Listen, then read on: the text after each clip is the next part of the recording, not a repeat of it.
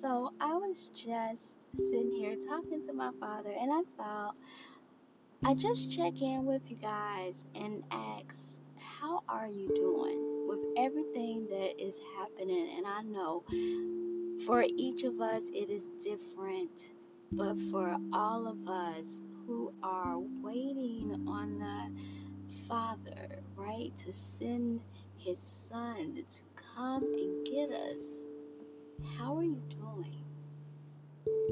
I just want you to be encouraged and I was asking the Father for a couple of verses. I said, I just need a couple verses. I just need something for encouragement for the body of Christ. And this is what I have Isaiah 40, verse 31, and Joshua 1, verse 9. Read it, take it to the Lord, pray over every everything. I don't care who it comes from. Pray over it. Always take it back to our Father because He is the source, right? He is a source. And now, this part is for everyone who has not chosen Christ.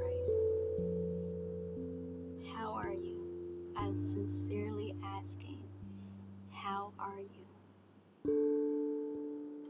I hope that whatever it is that you are facing, understand that you are not alone. Understand that you have just to repent of your sins and accept the finished work that Yeshua did on the cross, and you'll be saved. Your verse be Romans 10 verse 9 through 13.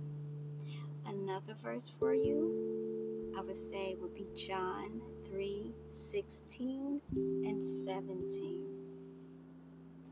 He loves you, He will provide. You accept Him and you repent. You are then considered saved. You believe in the finished work that He did on the cross. Then you will have His Holy Spirit And His Holy Spirit will lead you and guide you. He will be your comforter. He will bring all truths to you. He will um, just be your best friend. Everywhere you go, the Holy Spirit is with you. Just want you to know that it is not too late to accept Christ as your Lord and Savior. As long as you are breathing, you have the option to love Him and accept Him, repent of your sins, realize that you're a sinner, and repent, which means to you have to confess and not go back to whatever it is that was. And if sin is contrary to the Word of God. Or you can choose not to accept Him. But the thing about His love is He gave all of us that choice, knowing that some will not choose Him. Not here to control us. You, that's not what you were created for. You were created to worship the Most High God all of his creation was made to worship him, the Most High God. I'm going to talk a little later about the things that the Pope, the current Pope, is doing.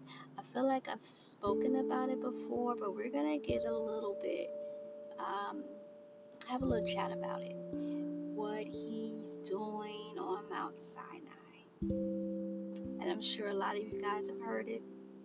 It's ridiculous. But we need to talk about it and we need to point out how it is contrary to the Word of God, how you cannot be following man, and you really shouldn't even be calling nobody Father. Real spill. It's literally in our Word. But we're going to talk about that at another time.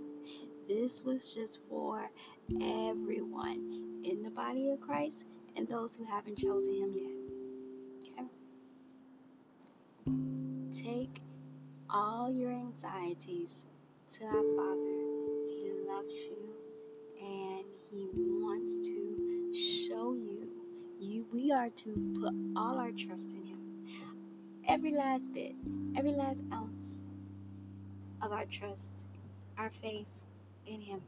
Hebrews 11 speaks of it, um, different faith stories. And so understand it is impossible to please Him without it, right?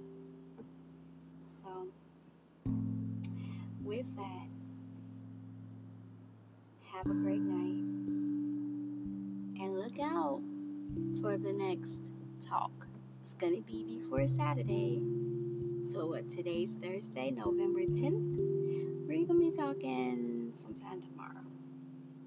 Okay. Shalom.